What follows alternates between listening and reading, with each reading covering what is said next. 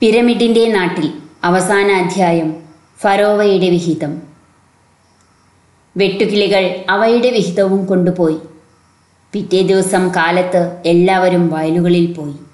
തങ്ങളുടെ അധ്വാനത്തിന്റെ ഫലം അപഹരിക്കപ്പെട്ടും നാനാവിധമായും കിടക്കുന്ന ദൃശ്യം അവരെ വേദനിപ്പിച്ചു.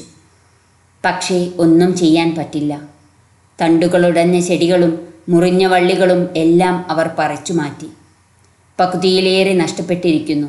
ഇത്രയെങ്കിലും രക്ഷപ്പെടുത്താൻ പറ്റിയതിന് അവർ ഒസീരിസിന് നന്ദി പറഞ്ഞു. സൂര്യൻ തനിക്ക് താഴെയുള്ള എല്ലാറ്റിനെയും തപിപ്പിച്ചുകൊണ്ട് പലതവണ മാനത്തുകൂടി കടന്നുപോയി. വയലുകൾ വരളുമെന്ന സ്ഥിതിയായി. ചാലുകളിലെയും തോടുകളിലെയും വെള്ളം മുക്കിയൊഴിച്ച് അവർ വയലിന്റെ ഈർപ്പം നിലനിർത്തി. കുറേ ദിവസം കൂടി കഴിഞ്ഞപ്പോൾ തോടുകളും വറ്റാൻ തുടങ്ങി. ഇനി നയലിൽ നിന്ന് വെള്ളം തേവണം. ഏറ്റവും ശ്രമകരമായ പണിയാണത്. ബണ്ടുകളിൽ ഉറപ്പിച്ചിട്ടുള്ള ഏത്തം കൊണ്ടുവേണം തേവാൻ. നൈൽ തീരത്ത് ആയിരക്കണക്കിന് ഏത്തങ്ങളിൽ നിന്ന് ഉയർന്ന തേക്കുപാട്ട് കേട്ടാണ് അവിടെ പക്ഷികൾ ഉണരുക. വെയിൽ മൂക്കും മുമ്പേ തേക്ക് നിർത്തണം. സൂര്യൻ ഉയർന്നു കഴിഞ്ഞാൽ ആ ചൂടിൽ ഒരു മനുഷ്യജീവിക്കും നിന്ന് പണിയെടുക്കാൻ പറ്റില്ല. ദിനരാത്രങ്ങൾ കടന്നുപോയി. പൂർണചന്ദ്രൻ ക്ഷയിച്ചു ക്ഷയിച്ച് ഒരു ദിവസം അപ്രത്യക്ഷനായി. പിന്നെ നേരിയ ഒരു വെള്ളിക്കമ്പി പോലെ പടിഞ്ഞാർ ഭാഗത്ത് വീണ്ടും പ്രത്യക്ഷപ്പെട്ടു. ദിനം പ്രതി അത് കൂടുതൽ ശോഭയുള്ളതായിത്തീർന്നു. പിന്നീട് വീണ്ടും പൂർണചന്ദ്രനായി. അവർ വിത്തിറക്കിയത് പൂർണചന്ദ്രനെ കണ്ട ഒരു ദിവസത്തിന്റെ പിറ്റേന്നായിരുന്നു. അതിനുശേഷം മൂന്നാമത്തെ തവണയാണ് പൂർണചന്ദ്രനെ കാണുന്നത്. ഇനി താമസിയാതെ വിള കൊയ്യാം. അവർ ആദ്യം ബാർലിയാണ് കൊയ്തത്. കടുപ്പമുള്ള കൽച്ചീളുകൾ പതിച്ച അരിവാൾ. ലോഹം കൊണ്ടുള്ള അരിവാളിന് വലിയ വിലയാണ്. വളരെ കുറച്ചു പേർക്കേ അതുള്ളൂ. വിതച്ചതിൽ പകുതിയിലധികം വെട്ടുകിളികൾ നശിപ്പിച്ചെങ്കിലും ബാക്കിയുള്ളവ നന്നായി വളർന്നിരുന്നു. നല്ല വളക്കൂറുള്ള മണ്ണല്ലേ നൈൽ ദേവത നിക്ഷേപിച്ചിരുന്നത്? തണ്ണീർമത്തൻ ഓരോന്നും ഒരാൾക്ക് എടുക്കാനുള്ളത്ര ഭാരമുണ്ട്. അച്ഛന്റെയും അമ്മയുടെയും കൂടെ അബുവും കൊയ്യാൻ കൂടി. വിശ്രമമില്ലാത്ത പണിയാണത്. വൈകുന്നേരം ദേഹം മുഴുവൻ വേദനിക്കാൻ തുടങ്ങി. പക്ഷേ സുഖമുള്ള വേദന മാത്രമല്ല താൻ ഒത്ത ഒരാണിന്റെ പണിയാണ് ഇന്ന് ചെയ്തിട്ടുള്ളത്. അബുവിന് സ്വയം അഭിമാനം തോന്നി. കൊയ്ത്തും മെതിയും കഴിഞ്ഞു. ധാന്യങ്ങൾ കാറ്റത്തിട്ട് പതിരുകളഞ്ഞ വള്ളിക്കുട്ടകളിലാക്കി കഴുതപ്പുറത്തു കയറ്റി ഗ്രാമത്തിന്റെ മുഖ്യ കലവറയിലേക്ക് നീങ്ങി. എല്ലാവരുടെയും ധാന്യം ഒരു പൊതു ഗോഡൗണിലാണ് സൂക്ഷിക്കുക. ഈനോത്തെപ്പിന്റെ കണക്കിൽ നാൽപ്പത് ഹെക്കറ്റ് ധാന്യം.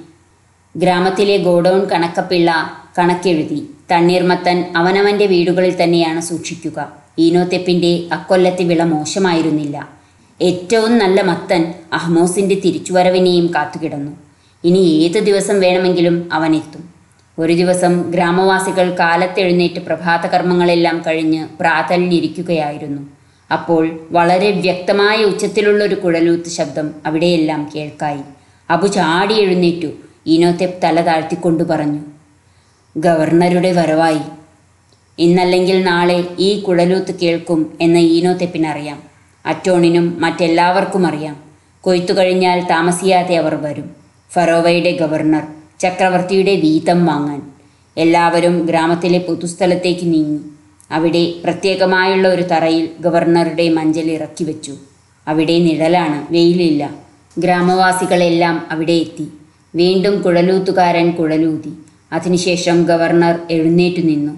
നൈൽ നദീതീരത്തെ കർഷകരെ നിങ്ങളെ അഭിനന്ദിക്കാനായി ഫറോവ ചക്രവർത്തിയുടെ സന്തുഷ്ടിയാൽ ഭൂമി ലഭിച്ച നിങ്ങളുടെ നല്ല പ്രവർത്തനങ്ങളുടെ ഫലം കാണാനായി വന്നിരിക്കുകയാണ് ഞങ്ങൾ. എന്നിട്ട് അത് ഞങ്ങളിൽ നിന്ന് തട്ടിപ്പറിക്കാനും തൂത്തു പറഞ്ഞു. കേട്ടാൽ നിന്നെയും പിരമിഡ് പണിക്ക് പിടിച്ചുകൊണ്ടു പോകും. ഗ്രാമത്തിലെ കർഷകരുടെ പേരുകൾ ഓരോന്നായി വിളിക്കപ്പെട്ടു.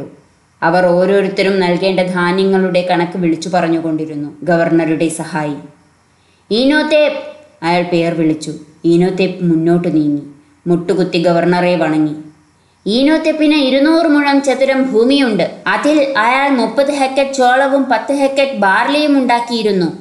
ഗവർണർ എഴുത്താളോട് എന്തോ മുറുമുറുത്തു. അയാൾ എഴുന്നേറ്റ് പറഞ്ഞു എന്ത്? പത്ത് ഹെക്കറ്റ് ബാർലിയോ? ശരിയായി കണക്ക് പറഞ്ഞില്ലെങ്കിൽ കടുത്ത ശിക്ഷ ലഭിക്കും. ഞാൻ ഓർമ്മിപ്പിക്കുന്നു ഫറോവയുടെ വിഹിതം നൽകാതെ കബളിപ്പിക്കുന്നത് കൊടും കുറ്റമാണ്. ഈനോത്തെ മുഖമുയർത്തി ഗവർണറെ നോക്കി പറഞ്ഞു. പ്രഭു അങ്ങേക്കറിയാം ഈ ആണ്ടിൽ ഞങ്ങളുടെ പാടങ്ങളിൽ വെട്ടുക്കിളികളുടെ ആക്രമണമുണ്ടായി. എത്ര പാടുപെട്ടിട്ടാണ് ഇത്രയെങ്കിലും രക്ഷിച്ചെടുക്കാൻ പറ്റിയത്? ഞങ്ങളൊന്നും മറച്ചുവെക്കില്ല. ഗവർണർ കൈവീശി പറഞ്ഞു. വെട്ടുകിളിയെ പറ്റിയെല്ലാം ഞങ്ങൾക്കറിയാം. എന്നാലും ഇത്ര കുറച്ച് ധാന്യം പോരാ. ഫറോവയുടെ പട്ടാളക്കാർക്ക് ഭക്ഷണം കൊടുക്കണ്ടേ? പിരമിഡ് പണിക്കാർക്ക് ഭക്ഷണം കൊടുക്കണ്ടേ? ദേവന്മാരുടെ കലവറ നിറയ്ക്കണ്ടേ? നിങ്ങളെല്ലാവരും ഇങ്ങനെ മടിയന്മാരായിരുന്നാൽ പറ്റില്ല. കൂടുതൽ അധ്വാനിക്കണം. ഇനിയും കൂടുതൽ അധ്വാനിക്കുക. ഇപ്പോൾ തന്നെ എല്ലുമുറിയെ പണിയെടുക്കുന്നു. ഉണ്ടാക്കുന്നത് മുഴുവൻ അവർ കൊണ്ടുപോകുന്നു.